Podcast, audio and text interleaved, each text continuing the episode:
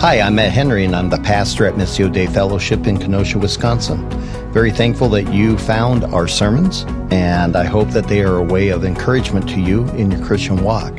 However, it's important for you to understand that this sermon was given in my church's context and for the people that God has entrusted for me to shepherd. So if you're in the Kenosha area, I would encourage you to come on a Sunday and worship with the body of Christ here. And if you're not in this area, these sermons are a great tool for supplementing your walk, but they are by no means a substitute for the local church. So you need to submit yourself to a faithful Bible teaching church and shepherd in your area. Thank you. I'm going to ask you, if you didn't hear, open to Romans 1. This will be a different sermon. In reality, this is simply an introduction. So I'm going to give you an introduction to my introduction, and then I'll give you the introduction, if that makes sense. Um, but Romans chapter 1, if you uh, don't have a Bible and, and if you don't know your way around a Bible, underneath your seat uh, in front of you or one near you, you'll see a black Bible and it's on page 119 near the back. Uh, the, old, the Bible's divided into Old and New Testament and they start the page numbers over again once you get to the new. So get to the back part of the Bible, find page 119, and you will find Romans 1. As I said already in the announcements, um, obviously Kim and I are back from our trip. The Lord was kind and brought us back. We had a few close calls. One of them was coming down the mountain from Yosemite at around uh, 10,000 feet, and our brakes gave out, um, and we had to have them all replaced. This is pretty typical stuff for Matt Henry. Uh, you may have heard of the uh, intense flooding at Yellowstone, um, uh, not Yellowstone, Yellowstone, yeah, where it flooded and shut the whole park down. That's because we were just a day away traveling to it. Uh, I, again, you oftentimes wonder why you even bother, uh, and and you afflict everyone else in your midst because you end up saying, "Oh, let's go to Yellowstone," and it goes away. So, in all of that, we we we saw many beautiful things, but the thing that I think that was most valuable for me. Um, is us visiting different churches. Uh, having to go into a new place and begin to search and, and you, you have no idea how difficult that was perhaps, uh, in some of the areas that we were in to find a sound church. We were able to function finally, not as pastor and wife, but we really come in just as a man and a woman, and we were able to see what it was like. But more importantly, for me at least, as pastor, it, it allowed me a ch- chance to have a glimpse into the state of the church in America.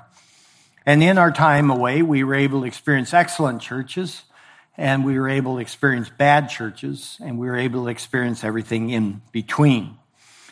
The basis of our judgment, what we judged a church on was, however, simply this. How well did they handle the Word of God in the pulpit?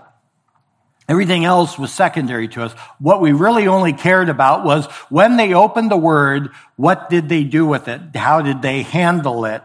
Was it proclaimed? Was it done rightly? And was it focused upon God or man? A type of service or liturgy, if you will, really didn't matter. And we saw every kind of uh, liturgy that you could have from very complex and God exalting to extremely simple. But all of it was there. And we didn't really mind that. We just observed it. At the same time, we would sing. And most of the time we could sing with the people. There were times though that I could not, before the Lord, in good conscience, sing the kind of song that they were singing. The words were horrid and they were simply wrong. We were able to experience little churches that we hoped would grow. We were able to experience big churches. In fact, Kim and I were able to go to our old church back in Los Angeles and spend a week there with John and Esme. We saw churches that need to die, and they're just living barely. During that time, I also spent time reading. I finished far more many book, far more books than you care to know. But there was one book that I wanted to focus on, and, and I specifically brought it for the goal of reading through it and reading through it with a clear purpose, and that was the Bible. The topic in which I chose to read as I read through the Bible over my break was the wrath and judgment of God.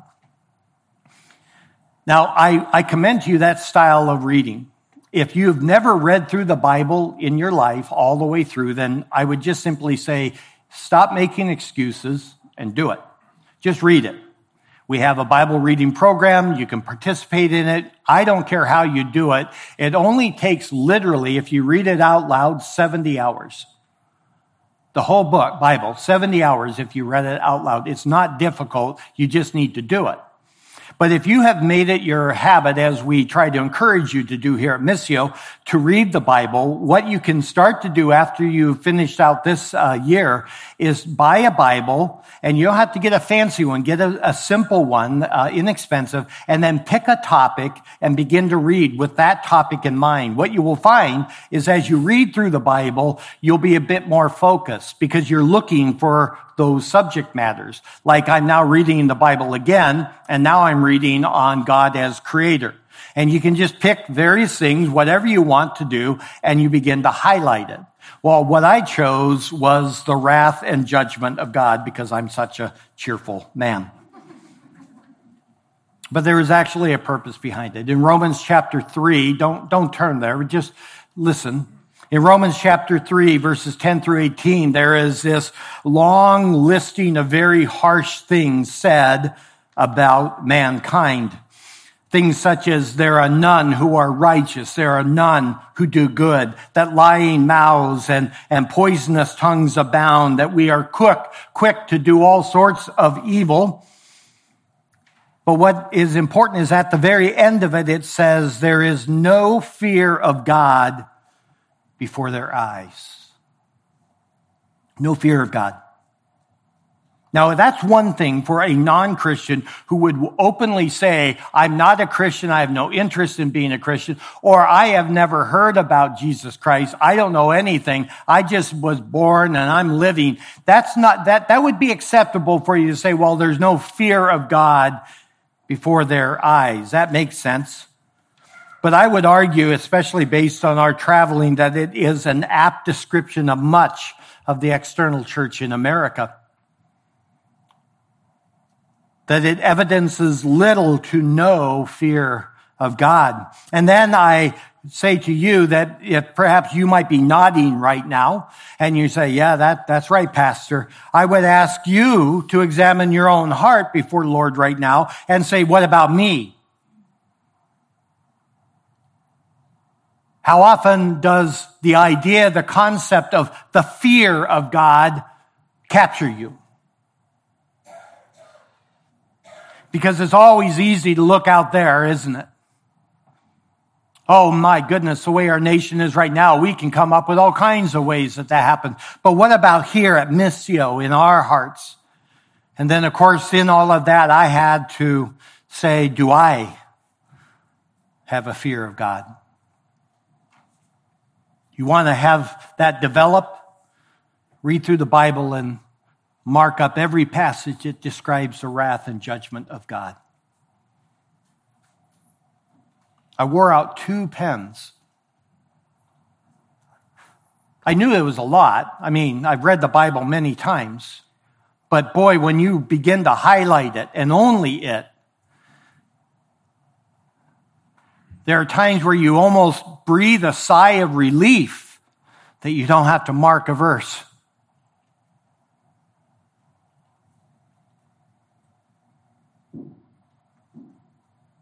And that was my question. That was my quest in reading through the Bible then.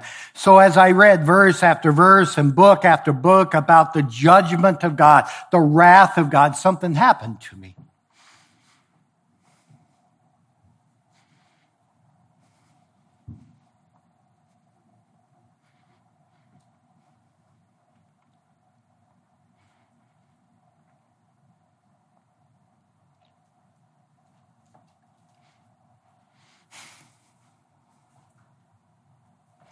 I became sad.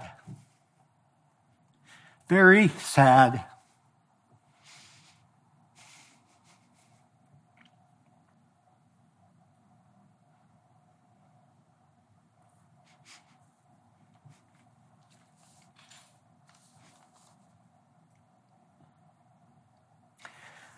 Yes, I don't think I've ever been that sad.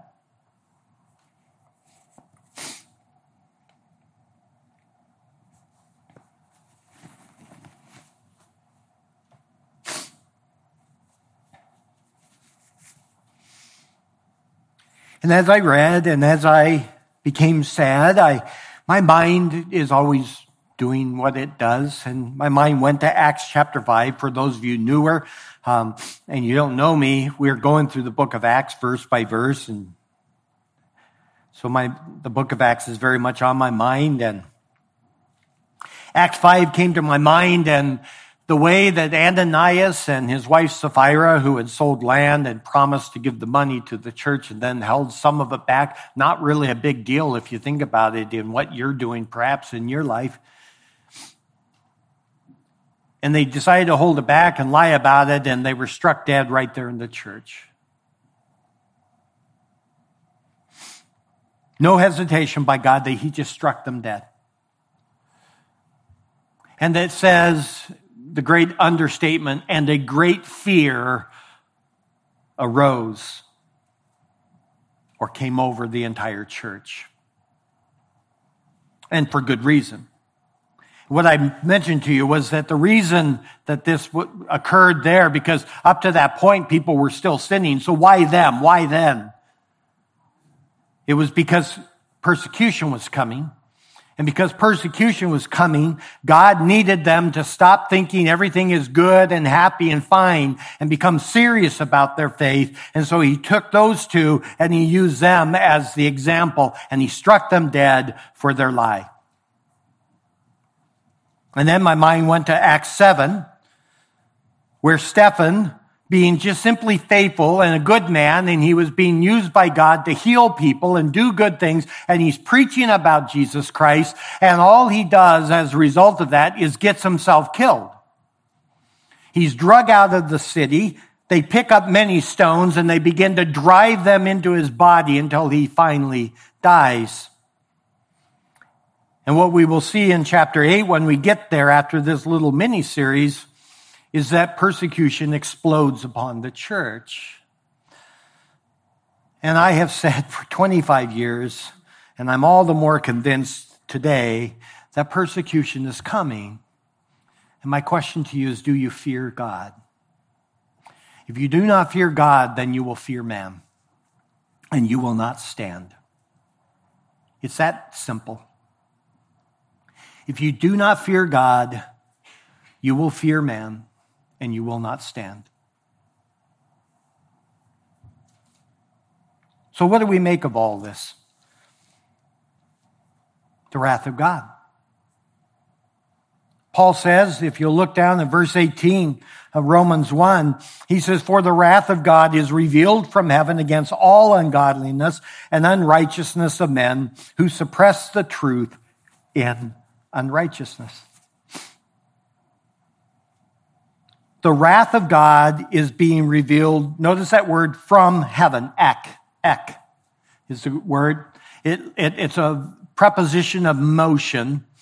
And, and it, it says that, that from heaven is this constant waterfall of wrath. And that's not how you and I think about heaven, if you're honest, right? You and I think about heaven and we think about it as a place of life, of peace, of forgiveness, of eternal life, of joy, of where God is, all kinds of happy things. How often do you think uh, of heaven as the source, the fountain spring of a waterfall of the wrath of God? And yet the wrath of God is flowing, not will flow, not was flowing, is flowing and still flowing today out from heaven. That is God's wrath. His wrath against all ungodliness. So what is ungodliness? What is ungodliness? Well, ungodliness in, in, its most simplest form is something that we do all the time. You and I, if we're honest, we will say ungodliness is doing really bad things, right? It's, it's the guy who's really up to no good. But ungodliness literally means to give no thought of God, to ignore him, to live your life as if there is no God, to give no thought of him. And then when you understand that, you realize that's what we all do. This is the whole world. How often are our minds consumed or, or conformed, if you will, to the person of God? Is there fear of God in our hearts? But it has consequences, and those consequences are deadly. If you were to read on in that passage, you would find that God has made himself known to every human being. Every human knows there is God within their heart. That's not the issue. It's not for lack of revelation. Both the heavens and the earth declare it and they see that, but their own heart sees it, God says, because he placed it in the heart of man. And they push it away. They suppress it down in ungodliness. They just choose to ignore him. And the consequences are bad because then God gives the ungodly over to that. And as they, he gives them over to it, it erupts out from their soul, the heart that is sinful, and they begin to do things they never thought they would do. You talk to every young person, they all have their plans and expectations. And then you talk to the old man and you find all of the dreams that never were. When you hold your little baby in your hand, you, you, you promise to God that you'll be this parent and that, and you'll do this and that. And you have, you've broken those promises by the time they are age one.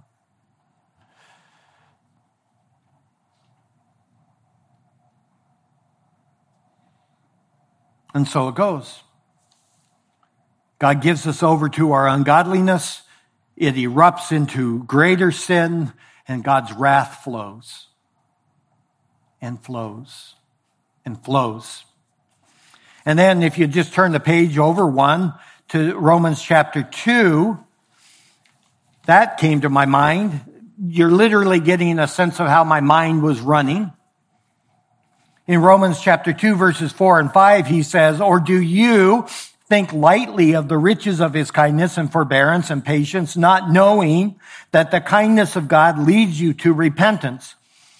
But because of your stubbornness and unrepentant heart, you are storing up wrath for yourself in the day of wrath and the revelation of the righteous judgment of God.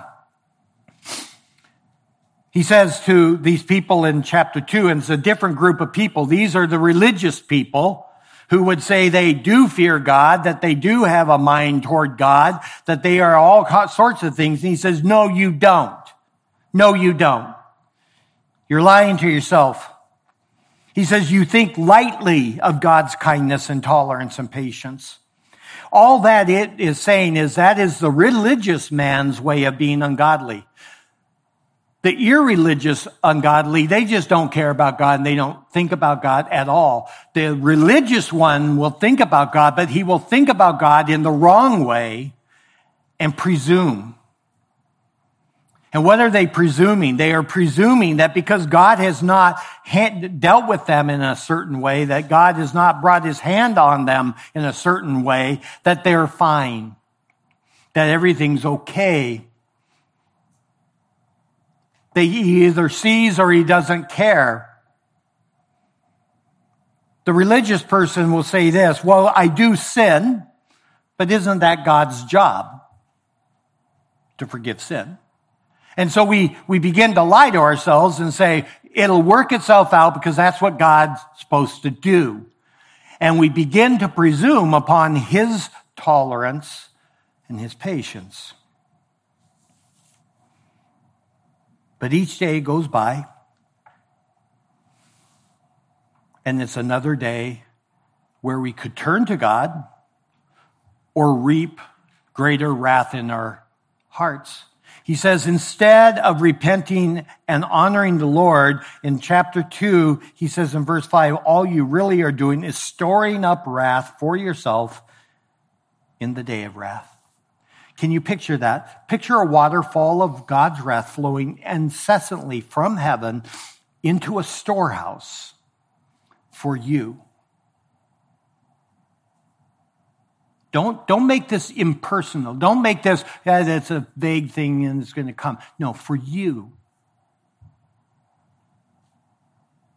You are storing up for yourself, he says, his wrath.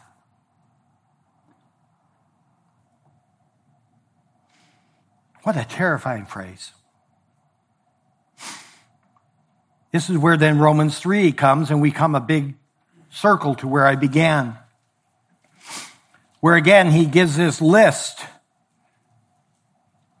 of things that are true about all of humanity, starting in verse 10 down to verse 18, where he says, and I'll just uh, summarize it, that there is none righteous.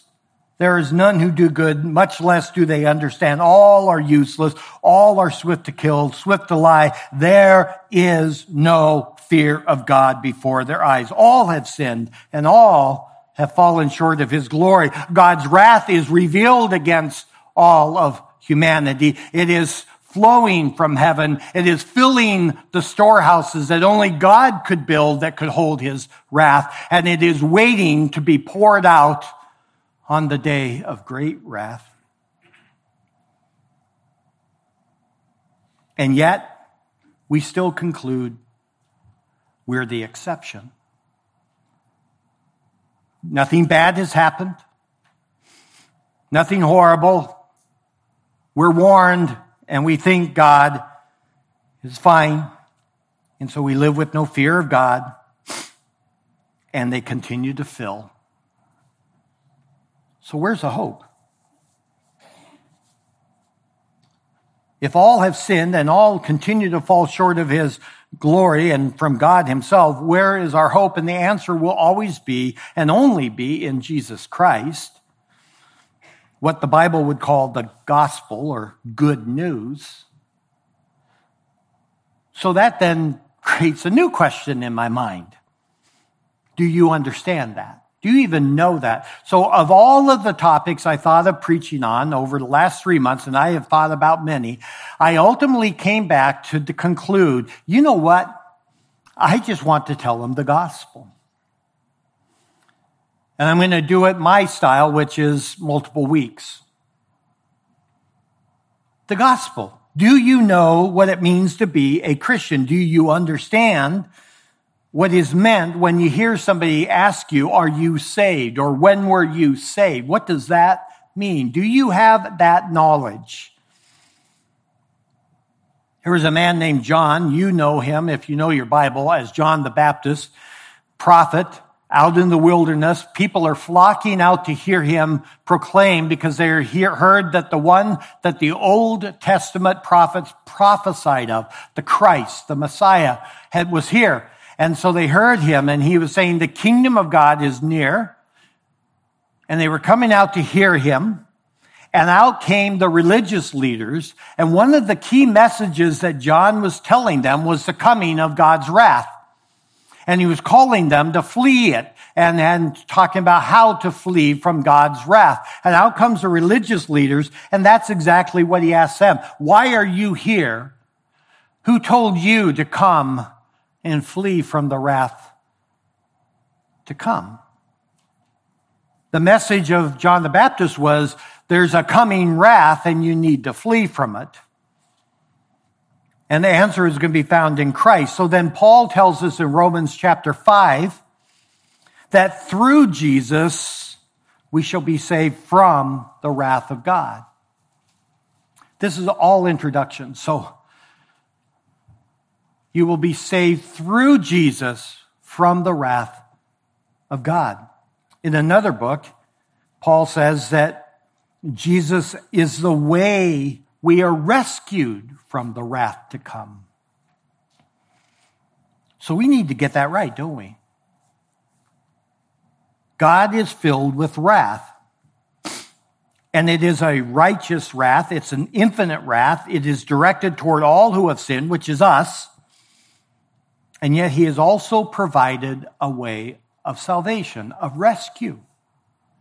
When somebody asks you, when were you saved or are you saved? That's what they mean, even if they don't fully understand it.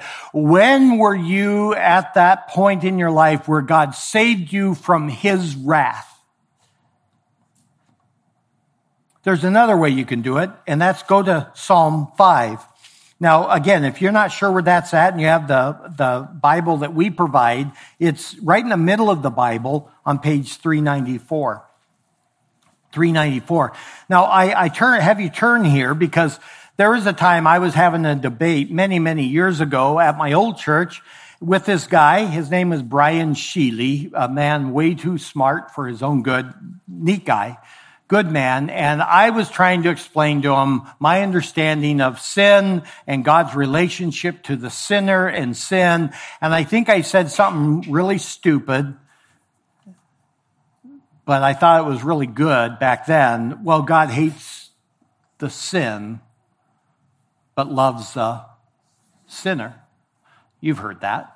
Well, you know, you got to remember that God hates the sin. Yeah, but he loves the sinner. He's like, You sure about that?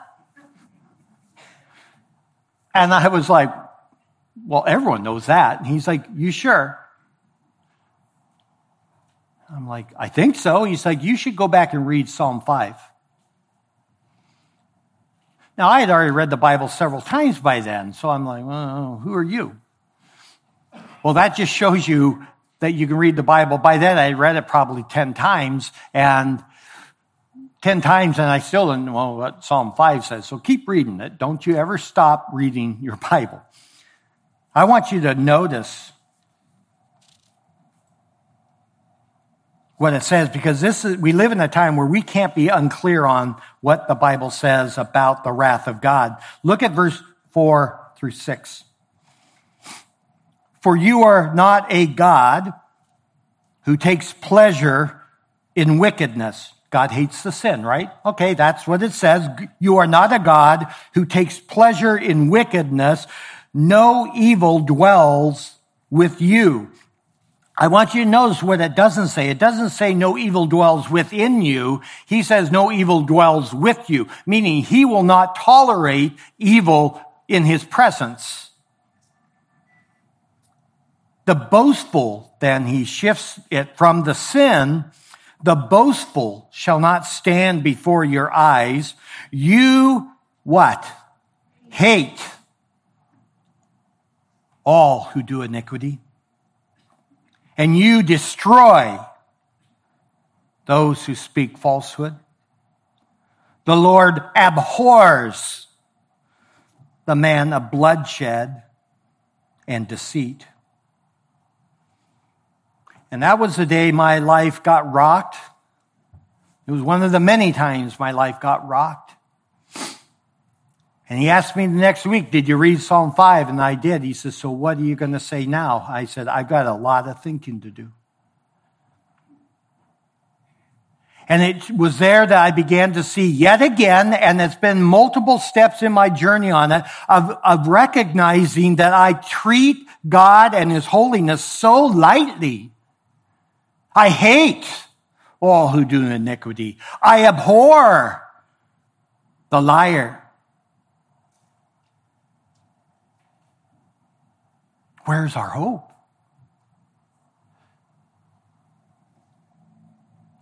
Look at verse 11. But let all who take refuge in you be glad. The answer is flee to God. Find your refuge, your rescue, your salvation in God, for he is angry.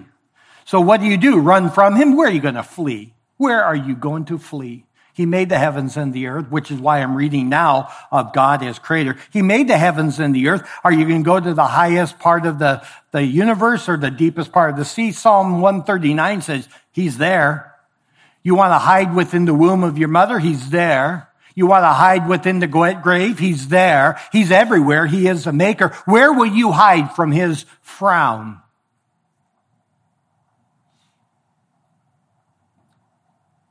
The only place you can hide is in him.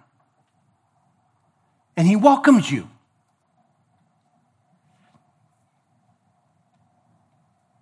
But with all of that, my mind then goes to the fact that we still have sin and sin does what sin does. It always by nature twists and corrupts so that even when we talk about the good news, the gospel, it gets messed up. in the hands of people, we twist it and we corrupt it. And so sometimes what Kim and I would hear at a church while we were visiting was not really a clear gospel. Because we're trying to soften it or we're trying to sell it instead of proclaim it and warn the people. So we have this beauty and hope that God bids us come and find our, your, our, our salvation in Him. He says, Come to me. That that's good news. That's the gospel. But then we watch it get distorted, and maybe we do it. But Paul writes about that in the book of Galatians. In Galatians chapter 1, don't turn there, just hear it. He repeatedly refers to the fact that what's going on at that church is that they have begun to preach a different gospel. So he says it literally that way. He talks about those who bring a different gospel. Then he says that they distort the gospel of Christ. And then a third way he says in chapter one, that they speak a gospel contrary to what they received. And his answer to them is let those people be accursed. Meaning, let them dwell forevermore under the wrath of God. These sort of alternatives abound and always have, and they are deadly as they give hope and assurance to people who should have no hope. They lie to you and you hold on to them thinking you're good. Ezekiel and Jeremiah, they speak of God's wrath upon false priests and false prophets. And what are these priests and prophets proclaiming? They're saying peace, peace. And then he says, when there is no peace, Perhaps you've been spoken to and you've been told you have peace, peace, but there is no peace because you have never found Christ to be your refuge. And so, what I want to do the rest of this time, as I said, this was my introduction to my introduction. For the rest of my time, oh Lord, um,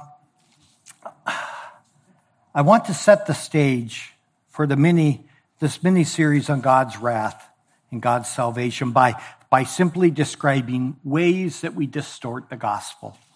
Ways that we distort the gospel. To do that, I think, requires me to tell you what the gospel is. At its core, the gospel, the good news, is that through this person, Jesus Christ, our sin and our rebellion against God is resolved. Now, there is a lot more than just that.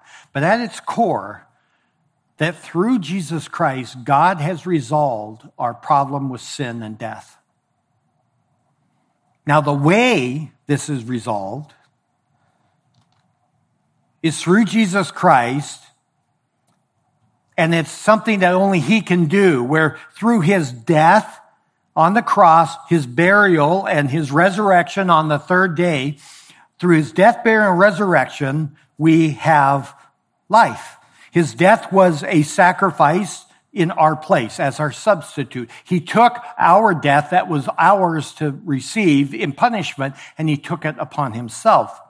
His resurrection is a way that he secures our salvation and he defeats the enemy of death, which is where sin has its power. You die because sin.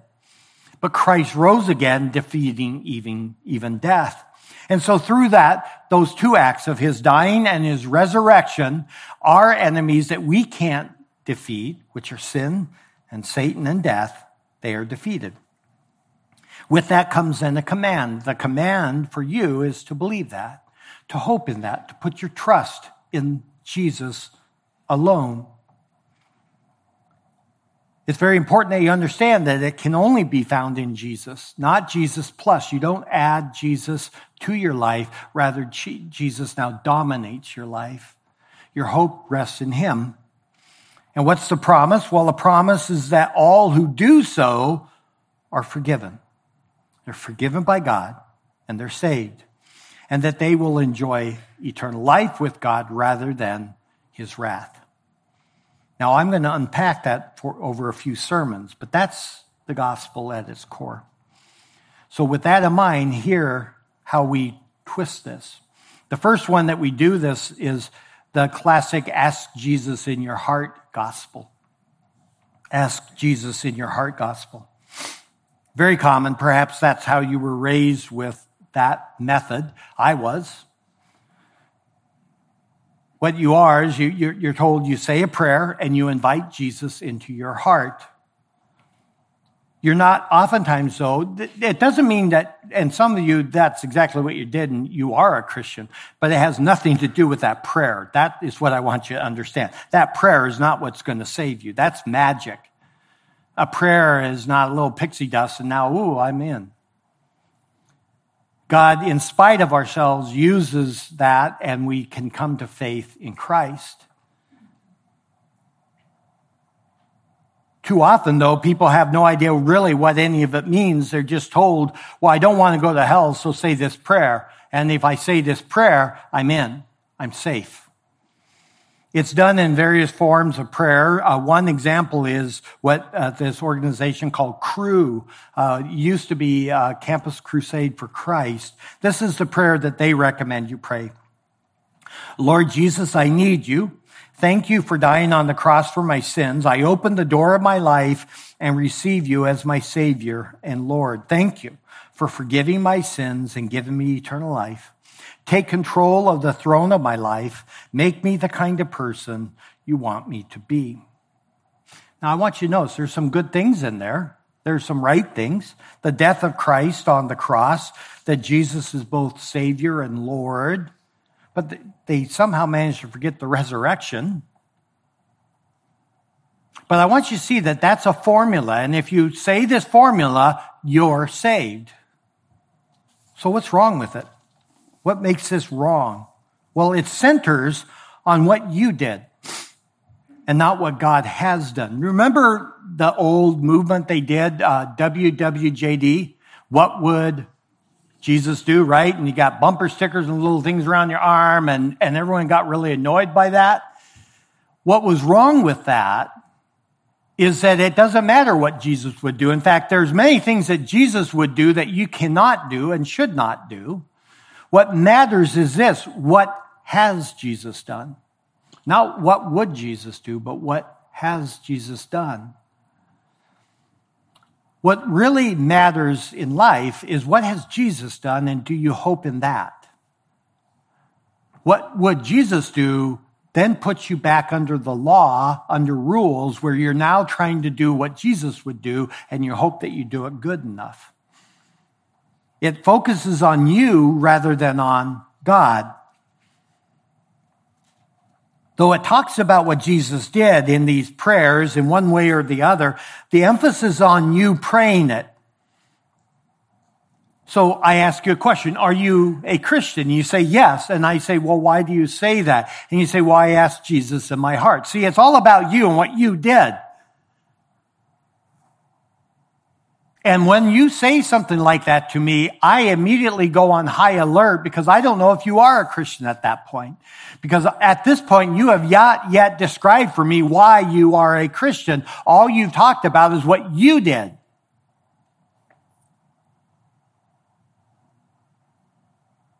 And when I say, what does that mean? You might tell me or you might not.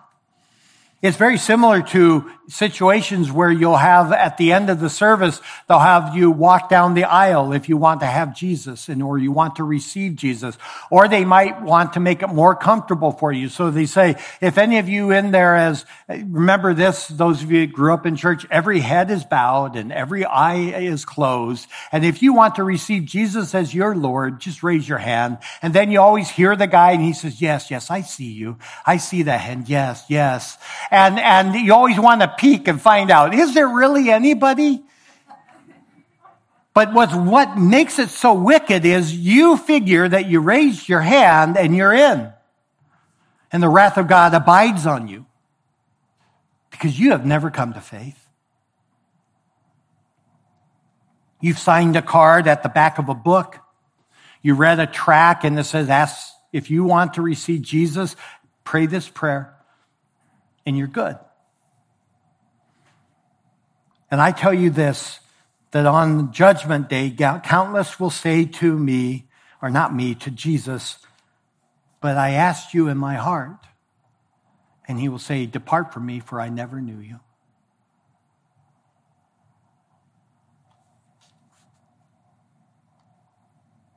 And oftentimes it becomes actually a work, a good deed that you have to perform so God can save you.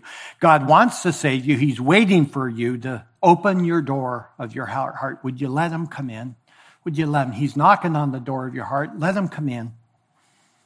For many, the reason they think they are saved is not really what Jesus did.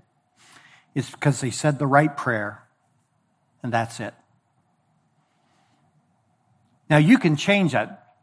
Strip away that prayer and make it baptism. Why are you going to heaven? Because I was baptized as an infant or as an adult. It doesn't matter. I was baptized. I'm a Christian because I received a Christian baptism. That does not make you a Christian at all, the Bible would say. But we hear it all the time. Or I spoke in tongues. Or I had this experience. Or I had that experience. And we, we relate it to everything except my hope is built on nothing less than Jesus Christ and his righteousness. From start to finish, it's Jesus. Well, that's one false one. The next one is faith plus works or grace plus works, depending on how you want to word it. This is probably the most common false gospel. It, shows itself in so many different ways. It's very straightforward if you just give it some thought. And let me, let me just say this brutally, honestly to you, but also hopefully with a measure of kindness. Parents, you do this too often. Your child is making a profession of faith. They show an awareness and understanding of who Jesus is and what he has done. And I'm not saying that they vaguely do, but they're showing a true awareness of it. And then you have them baptized and, and we rejoice. Maybe there is a younger person or older, it doesn't matter. But then the rest of their life as mom or dad, you keep bringing this up. Well, I thought you said you were a Christian. Well, I thought you said you were a Christian. And without you even knowing that, you bring the law and works into it and you can destroy faith. And you can make people get, become filled with wrath on their own because they're so exasperated, because no longer are they seeking to honor or please God. They're just trying to get mom or dad to accept them or to shut up. Faith plus works, grace plus works. It's introduction. Some of you are like, yeah, but Pastor, I know, trust me, I know don't just listen to what I'm trying to say. You believe. People believe, but, but they also think you have to do something. It can't simply be through faith. This is actually what drove the whole thing called the Reformation back in the 1500s with a guy named Matthew, uh, Matthew, Martin Luther. And, and in there as a priest, in the Catholic Church, he recognized what they were doing is that, that you were buying your way into heaven. You were working your way into heaven. And he began to speak against that. Think of the number of people who are assuming because they were baptized into the Catholic Church that they are therefore in. They may have to go to purgatory for a long time, but they're in.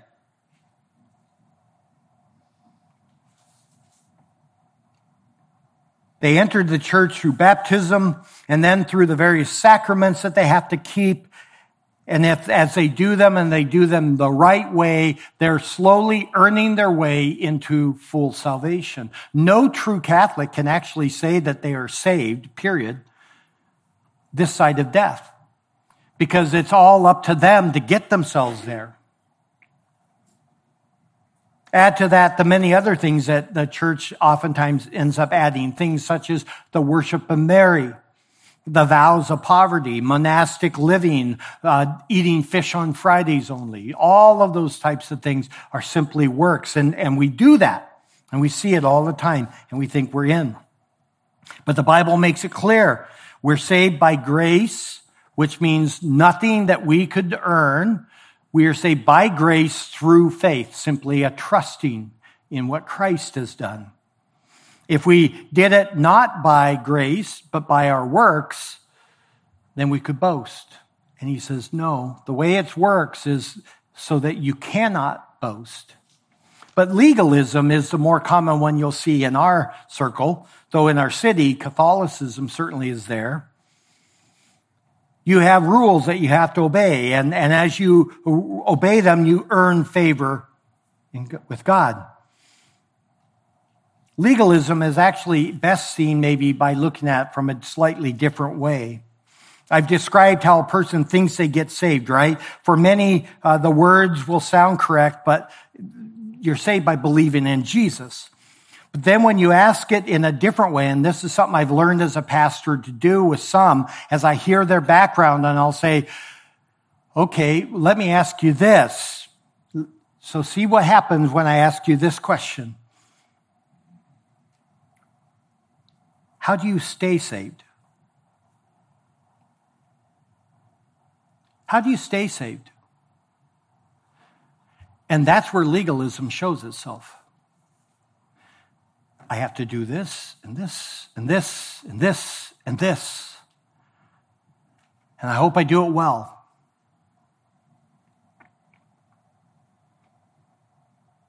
And that's how it becomes unmasked. Salvation becomes a work of God uh, salvation is a work of God from start to finish. If it's God who draws you to himself, the Bible says that it is God who deals with our sin and our rebellion, but it is also God who keeps us in himself safe until the day of redemption. It's God who gives us the faith. It's God who keeps us safe. As my old pastor said, if it was up to us to keep our salvation, we'd always lose it. Come on, you are as good at sinning as I am. Admit it at least. If it was up to you, you would lose it.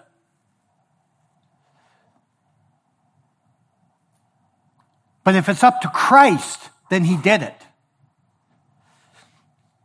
Legalism always says this do this, do that, and then God will accept you. Some of you are still doing that. Some of you, even though you're wonderfully saved, you're always flinching, waiting for the hand of God to strike you.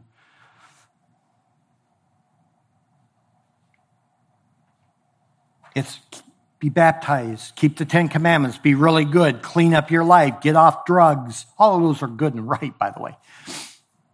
But that's not what's going to keep you saved, much less make you saved.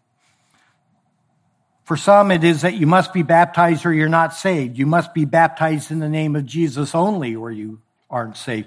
That you can't eat meat on Fridays, that there's no dancing or there's no tattoos. Uh, you must speak in tongues or you're not truly saved. All of those exist. I've been told that if you're a Christian, I, these are all things literally I've been told to my face that you can't have any alcohol or women can't cut their hair, or men can't have a beard, or men must have a beard, that you cannot public school your children, or you must homeschool your children, that women must not wear slacks, or they must not have shoes that are open toed, that there cannot be any tobacco use, or card playing, that you cannot have a TV, or if you have a TV, you can only watch Christian shows. Shoot me now if that was true. Uh, you must give 10% of your money or you must live in a simple house. And the list goes on and on and on. Finally, it shows itself by seeing that your own goodness somehow qualifies you to be saved. So you accept the fact that you have to trust in Jesus, but there's stuff you got to do. And all this ever does to you is if you're serious about it, is it makes you miserable because you never do it good enough. You never do it. Then the third false gospel I'll talk on is prosperity gospel. The prosperity gospel. It's a teaching that in many ways was created by the Americans because why not? And then, and this is where I, am fighting because I, I, you really have no idea the level of hate I have for this gospel, false gospel. It gets exported into poor countries where these people will jet on their private jets into, and they'll fill a stadium with thousands of people, and they'll tell them all about this Jesus who can make them rich and wealthy like they are. And these people will give their money thinking that as they give, that God will grow it, and then this guy will take all of their wealth, that they have nothing to give, but he'll take it from them. He'll come back home, and he'll just rob them blind. Places like India and the African continent are filled with prosperity churches, teachers, and teachings. One of the things that always struck me when I'm in Africa is that I'm carrying in my front right pocket more money than the vast majority of the people I'm around will make in one year. And it's just walking around money. and they look at me and they see a man of untold wealth. They look at you as a man of untold wealth or woman. There's many ways you can describe prosperity gospel. In its essence, though, is that Jesus did for us what he did on the cross was open up a reality where we now might prosper, be wealthy and happy and prosperous and healthy. Most of the time, they'll teach that Jesus died for sins. They almost always will talk about his death and his resurrection, but how they teach it and why, what it did is what's important and what makes it a false gospel. The teaching shows itself in so many ways. See it as a line. All of these are on the line. From here's the gospel, and it'll be just a little off to way over here, extreme. And so you have to be able to look at it with discernment. Regardless, what you will find with this teaching is that sin and sickness and death, suffering and pain and poverty, all of those become minimized. Those are not supposed to be part of your life. All we ever do instead is talk about good things. We're triumphalistic. So we only want to praise God when we got the pay raise, but we don't want to say, Hey, praise God, I got demoted. We praise God when we find healing. Very seldom will we say, Praise God, it's terminal. And that betrays that prosperity mindset that we carry in it. That God is good when we get good things. God is not good when we don't. And yet God is just good. Always and ever.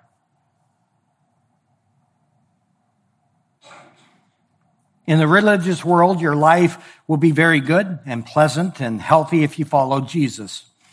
You will not hear them tell you that if you come to faith in Jesus Christ, what you will do is suffer. But the gospel says you will suffer. You will be forgiven. You will be given life in Christ, but you will suffer. Why? Because the world will hate you. This teaching has a way of heaping guilt upon you as well because you're praying and believing God for the money that you desperately need and then you don't get it. You're praying and believing for a healing for your son and you don't get it. You're praying and believing that God will keep your child safe on their travels. Instead, your child dies. And you're like, where was God? Where was God? I, I, I trusted him and he failed me. The teachers of this gospel live in luxury off the money of those who are giving to them to try to experience the life that these false gospel preachers have. You have it in churches where the so-called prophets declare peace when there is no peace. They declare health where there is no health. We witnessed that just recently with a man who has way too much influence in our city, a man named Bill Johnson out in Redding, California, who is telling you over and over again that it is not the will of God that you suffer sickness, that heaven on earth is our reality if we are a Christian while he wears his eyeglasses and his wrinkles on his face continued to deepen. And now he watched his wife die of the very cancer he says does not exist in the realm of the Christian. It's evil. It's wicked. It destroys the hope the true gospel teaches. The true gospel teaches that even though your body is wasting away with that cancer that will not go away, your soul is well. It is safe in Christ, and He will raise your body to newness in that day. That's a better life.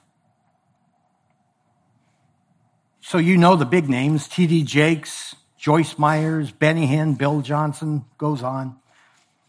Let me give you one last one and then we'll tie this all up. Social justice, the gospel of social justice. It's a false one. It's the last one. I, I, I could do this for a long time, but I have to let you go home. This is a recent event, but it's actually a remake of an older lie called the liberation gospel or liberation theology. Again, like the prosperity gospel, there's these gradations in, in, in what it means. There are some who hold to the true gospel, but they, they're flirting with it, and it's frightening to watch. The idea is here is that rather than emphasizing Jesus Christ as the one who brings us life as our substitute for sin, through his death and resurrection, the focus becomes social issues. So the gospel now becomes this, this issue of justice, of doing justice for the poor. It becomes racial reconciliation. It becomes a redistribution of wealth. It becomes the destruction of power structures, stuff you're hearing all the time. It's one thing when you hear this from people who do not know Christ, they're just doing what they're going to do. But when you hear it behind a pulpit, it's evil. In this gospel that's no gospel, then Jesus becomes redefined. And the purposes of God become exceedingly man centered. That's all about the here and now. So now Jesus becomes the one who identifies with the marginalized.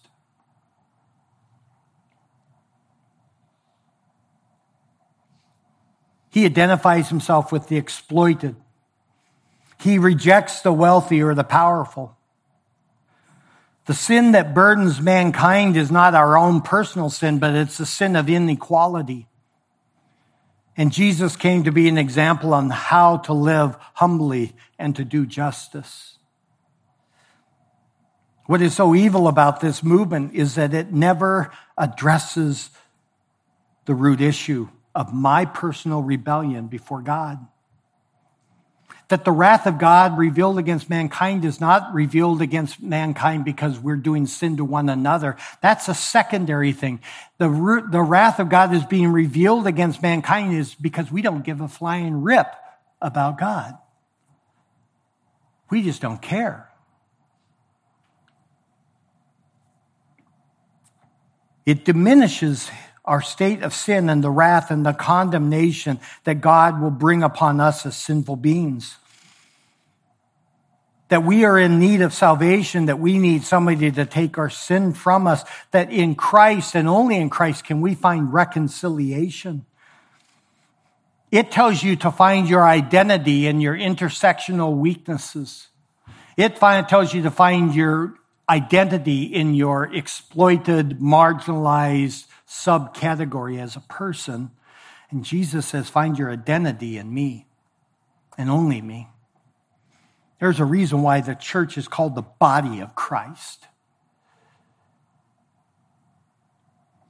But this social gospel never gives anything in the way of forgiveness or life. If you haven't noticed, you can never repent enough to make the social gospel forgive you.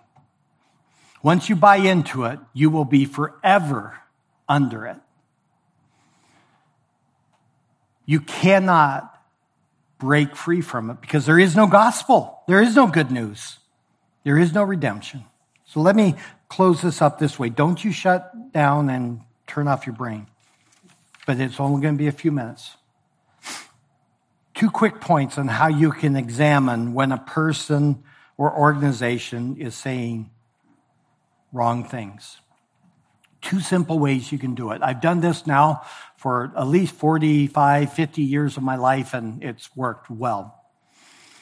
First, ask yourself, how can we be made right with God? That's the first question is how can I be right with God? Some religions and some people talk and you don't. You just gotta, God's happy with it and everything's good. So you need to ask that. How do I get right with God? For some, they'll just flat out say, you're fine. But most will say, do this. You can break it down to gospel, uh, I mean, grace or works. It's either grace, something God gives to you freely to you without anything on your end. He just gives you it, or you have to earn it. You look at any religion and it's that way. You can do it with the apostolic Pentecostal church that you got to do these things. You can do it with the Jehovah's Witnesses. You can do it with the Roman Catholics. You can do it with the Mormons, the Buddhists, the, the Hindus. You name it, any religion, no matter how wacky, and you're working somehow. It breaks down that simple. How can I be made right with God? Is it by grace or works? Then the second question you ask is, who is Jesus? Ask the person, who is Jesus? Every false gospel makes him something other than God in human flesh and our divine substitute. They'll make him almost God, slightly less than God, really powerful angel. He's a spiritually evolved person. He's your role model. He's your pathway to health or wealth. He came to seek to set the weak free from the shackles of inequality. He is the highest angel. He's the greatest of men, but he is not the Son of God in human flesh who has redeemed us through his blood of his, on the cross and he, his resurrection on the third day. It's that simple. How are, how are we right with God? That's the first question. Second, who is Jesus? So I, what I want you to think about this next week in each of these false gospels, there's some level of truth, but something gets distorted out of shape. Think about the many ways you've heard the gospel over your life, and think about how many of them were distorted. Think about the gospel you're telling people, and maybe you need to undistort it a bit. What I hope to do over the next several weeks, or few weeks, I guess, is simply give you a very clear explanation of what it means to be saved. If God is filled with wrath, and that's what we'll look at, how then can we be saved? And that's where I'm going with this. I, I want to show the reality of God's wrath, the reasons for it, how God saves people from wrath, and finally, what are the effects of that salvation? What's it mean then to be saved? But what I want you to do now is just go home and think. What do you believe about God? What do you believe about God's wrath, his salvation? If you have questions, let us know. Send me an email, send Grace an email, grab a hold of us. Don't go home and say, well, I'll think about it, and then you'll shove it down and suppress it. Think about it. What do I believe is my hope in Christ? Drop us a question if you need, but we will help you in any way. Let's pray. Father, in some small way, I pray that you would use me and my words to begin to awaken slumbering hearts. Father, that we would pass not from that despair, but that we would wake up from perhaps slumber and distractions, and that we might again be reminded that we serve a living God, the living God, the one true God, and that in you is life Open our eyes to the glories of who Jesus is. Show us the, the need we have to rest in the power of the Spirit. Take sinners' hearts that are full of discouragement or where they've just given up and figured that they can't ever find it, and show them that in Jesus is the way, the truth, and the life. Allow our lips to speak that to others so that they might hear and believe. And I thank you for bringing Kim and I back here. We thank you for your love for us in your son's holy name. Amen.